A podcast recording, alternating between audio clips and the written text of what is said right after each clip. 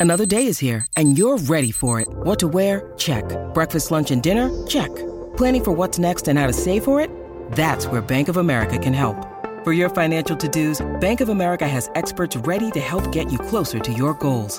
Get started at one of our local financial centers or 24-7 in our mobile banking app. Find a location near you at bankofamerica.com slash talk to us. What would you like the power to do? Mobile banking requires downloading the app and is only available for select devices. Message and data rates may apply. Bank of America and a member FDIC.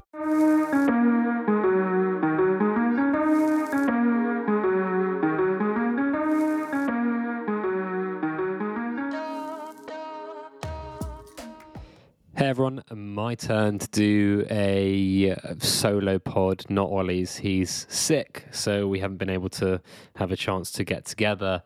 So, no yes, yes, yes from me this week. Obviously, off the back of a defeat in penalties after extra time, after regular time, after a pretty drab game against Sporting on Thursday. And I think the analysis of the actual game has been done to death. I don't think we were particularly good. I don't think we've been particularly good in any Europa League games. And I think that is basically because of two reasons. One, these players really want to win the Premier League. You can see that in the Europa League, you can see that in the FA Cup and League Cup performances. Their focus when they are switched on is when they play Premier League games which I think bodes well for the rest of the season, obviously, but obviously didn't bode well for basically every other competition that we've been in. And obviously, this loss was not done in the way we'd hoped. I mean, if we wanted to lose in a specific way, it would be by resting everyone, not having injuries, and definitely not going to extra time. But what happened has happened, and you know, Arsenal need to get over that. The players need to get over that, and hopefully, um, they can channel that frustration. And I'm not even sure it will, if it will be frustration into doing what we all think they can do and having the best season we've had since the Invincible seasons for sure. I, I wanted to touch on a few things that maybe a lot of people haven't touched on so far, and I want to be clear. Like I had my gut feeling was that I wanted us to go through because I thought that it would be great to get minutes into Jesus's legs. Great to make some of those players feel part of the, the unit and also feel fresh, the likes of Tierney, Vieira, Smith Rowe, and so on and so forth, and build up their fitness and, and sharpness. If they are called upon, they can perform to the level that we know that they can perform at. The issue, I think, became for me mainly when I saw uh, how good and sharp Jesus was. And so, in in a way, um, you are basically thinking about how sharp can you get him specifically because he is a starter and to me he looks really sharp already it looks like he's never left and that started to dis- dissipate as soon as i saw him play at fulham and then i think in these first 45 minutes as, again when he played and came off at half time i was kind of like well you know if we go through, so be it. But I don't want to. I don't want to see that guy playing Europa League games for the rest of the season. No way. And you know, after Tomiyasu and Saliba both went down, I think obviously that kind of feeling was exacerbated. Um, I've been talking about about our lack of back uh, options a lot, especially on the right side. So defensively, our right back options and right centre back options are probably a lot thinner than people think. If you think about Tomiyasu, he's a right back by trade, has played left back for us a ton, and has played centre back for his country and for us at times. When he goes down, which he does very obviously regularly, um, it means that we are in a position where we are lighter at three positions. And also, by the way, it means that Ben White and Saliba are only right side players who are equipped to play at the level we need to win the league. And so when we bought players in January in midfield, up front, and at the back in Kiwior, I really thought that actually instead of Kiwior, we, we did really need that right sided defender. And I've been thinking about this as a ticking time bomb for a while because as soon as you get an injury to either a right back or a centre back on the right side, you are one step away from playing Rob Holding. And I really think this is a player that really more than any other player in the squad, Rob Holding is one that stops Arsenal playing the way we want to. If you take Jesus out and you put Nketiah or Trossard in, it doesn't change that much.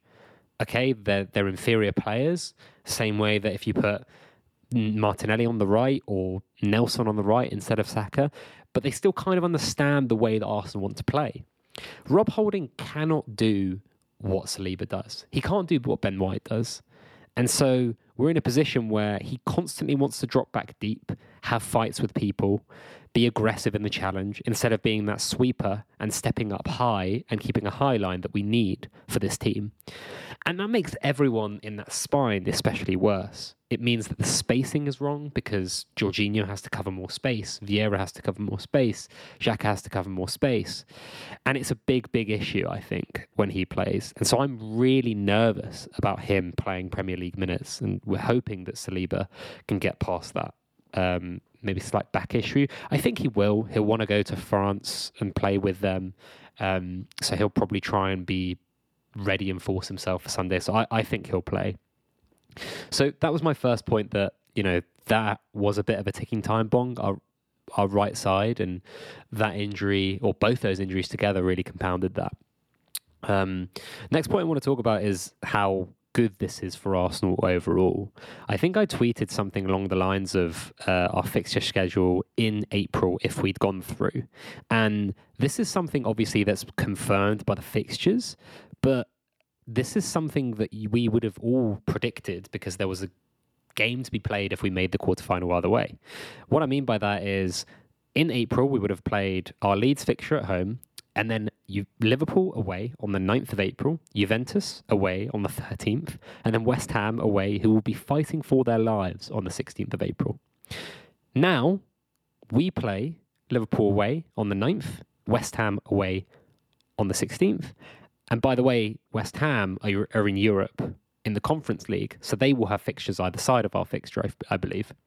Then we would have had to play Juventus at home three days before playing Southampton at home, which is three days before going to City away. Now, instead, that Southampton fixture moves to the Friday on the 21st, and we get an extra two days to prepare for our biggest game of the season. And then we have Chelsea at home, who, you know, they might be preparing for a Champions League semi final if they get through Madrid. I don't think it will happen, but their focus will be elsewhere if that happens. So we'll have to be cheering them on. But they look a better team over the last few weeks um, rather than uh, earlier in 23 and the back end of 22. So, um, and also, if we'd gotten through Juventus, which is a tall order because they're not playing for anything in Serie A after their points deduction, they have a slight chance of coming top four if they win almost every game, but that's probably not going to happen. This is their route back to Champions League football. Imagine if we'd got through them and United get through Sevilla. We play United in between Newcastle away and Brighton at home. Two really hard fixtures. This is just not something that we want. And I actually don't think it would have been feasible to win the league if we got Europa League quarterfinals beyond. And you might say, oh, well, you know, we've got the squad now. Arteta's got the January signings, but we can't have our cake and eat it, right? We can't say that our squad is deep enough, but then also criticize our rotation options in Nelson and Jorginho and Vieira and Holding and, and Tomiyasu, Tierney, whatever it may be. We've seen Tierney start games this season and then complain about his lack of technical ability compared to Zinchenko. So I, I don't think we can have our cake and eat it. We don't have the analogues that we need in this squad. And by the way, remember that this squad was really, really small at the beginning of the season.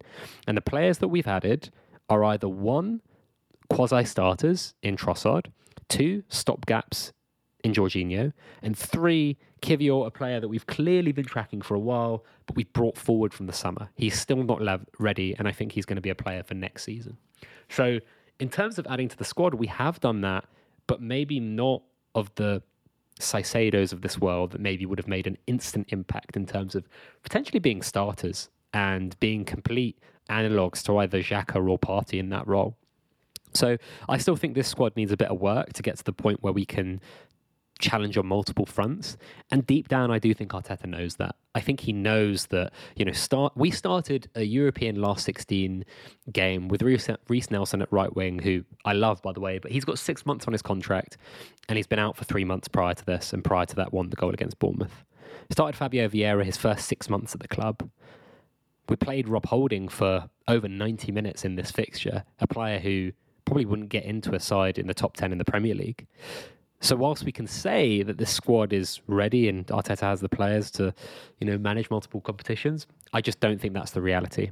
And I also don't think it's the reality of, to, to kind of criticize his Europa League record. Like I understand previous seasons, but this season's there is no Champions League football for us with Europa League because we are going to qualify.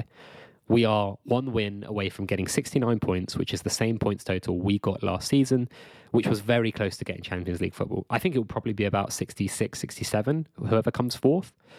So you'd think that even if we lost every game, if we beat Palace on Sunday, if we lose every game after the international break, we're still hearing that Champions League anthem at the Emirates next season. Once that carrot is gone, I think naturally the players and the the manager loses that lose that focus. Last season we didn't have Europa League football. We culled the squad. We're we're rejuvenating the squad, and in the summer, I think we might see Arteta become very very clinical and cold about the way he looks at these players. In the sense that I personally think that Kieran Tierney let us down two years in a row, and for, for in terms of top four in Europa League, respectively, and Arteta went and bought a starting left back. Thomas Partey has been out for two of our biggest games of the season City at home, United away. He's probably our, one of our best players, but there is no doubt in my mind that Mikel Arteta will go out and spend big on a midfielder. Probably Declan Rice, is what we're all hearing, right? Why? Because he's there all the time. He plays every minute of every game. And we need players like that. We cannot have, however good the players are, we cannot have players that only play once a week. We just can't have that at the level we want to be at. We need players like Rodri. We need players like Haaland. We need players like uh, De Bruyne. I know he's been in and out the side more this this season. We need players like Nathan Ake this season for for City who have played every single minute. And at the moment, we can only hang our hat on a few um, to to play every single game. I think only a few have done it in their past. You know, Saliba, Xhaka, Jesus maybe, but he was rotated quite a lot at Man City. So some of these guys need to get used to playing every game. Saka's probably the only other one we can point to. So I think in the summer we're going to see a lot of investment in the midfield because I don't think we can give Mikel Arteta a squad that has three central midfielders for two positions. There are basically Thomas Partey, Jorginho, and Xhaka for the the box to box eight on the left and Jorginho in the six, or Partey in the six. There are three players for those two roles, essentially. Vieira in the left eight can work against, you know, a minnow at home, but it's not really going to work long term. And so I wouldn't be surprised to see us get two midfielders, considering the age profile of those three and the lack of running and athleticism in, in Xhaka and Jorginho specifically. So I think this is going to lead to to quite a big, not overhaul, but refreshing that um, defense, midfield, and potentially attack. Um, if Reiss Nelson decides to move on and doesn't sign a new contract, then I think we're going to see again replenishing, rejuvenation of that front line, middle line, and back line. I mean, the front line might be sorted. Balogun, let's see what happens there. Um, but maybe if he stays, Eddie Nketiah has to go um, because they share the same agent. So, a bit of a conflict there. I wanted to end a little bit on just talking about how many teams have ever won a European competition and the Premier League, right? Or the old First Division. Four teams have ever done it, right? And two of them are in the modern era. One is the 99 treble winning United team, and one is the 08 09 or 07 08 United team that had, you know, Rooney, Ronaldo, Ferdinand, Vidic.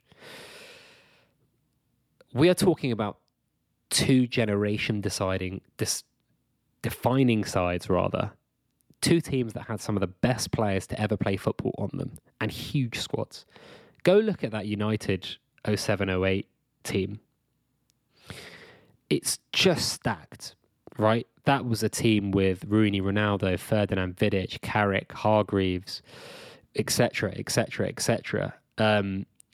And they were at the peak of their powers, and that was the peak of their achievement. And I just really think that we're quite far away from doing that. And I know that Europa League is easier to win than the Champions League.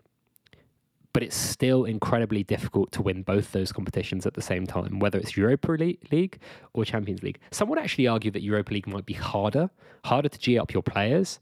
Thursday to Sunday is harder than Tuesday or Wednesday to Saturday or Sunday. So I personally think that, you know, if we look at this in, in the cold light of day, the likelihood of us winning both of those competitions was very, very low. We were already in we're already in Champions League for next season. So why would we throw away our biggest chance to win the Premier League since the Invincibles for a competition that, let's be honest, without Champions League carrot dangle, is not going to make a massive difference to us and our legacy as a club. I'm not going to sit here next season if we just won the Europa League and say, "Oh yeah, well, you know, uh, United and City fans like we we're Europa League champions."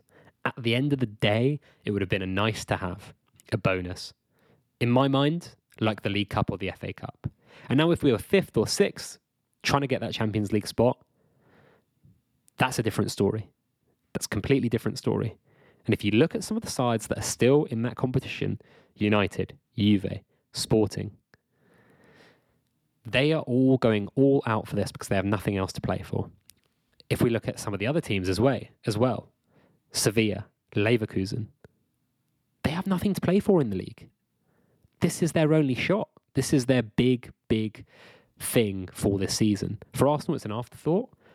And I think that was apparent in the way that we played.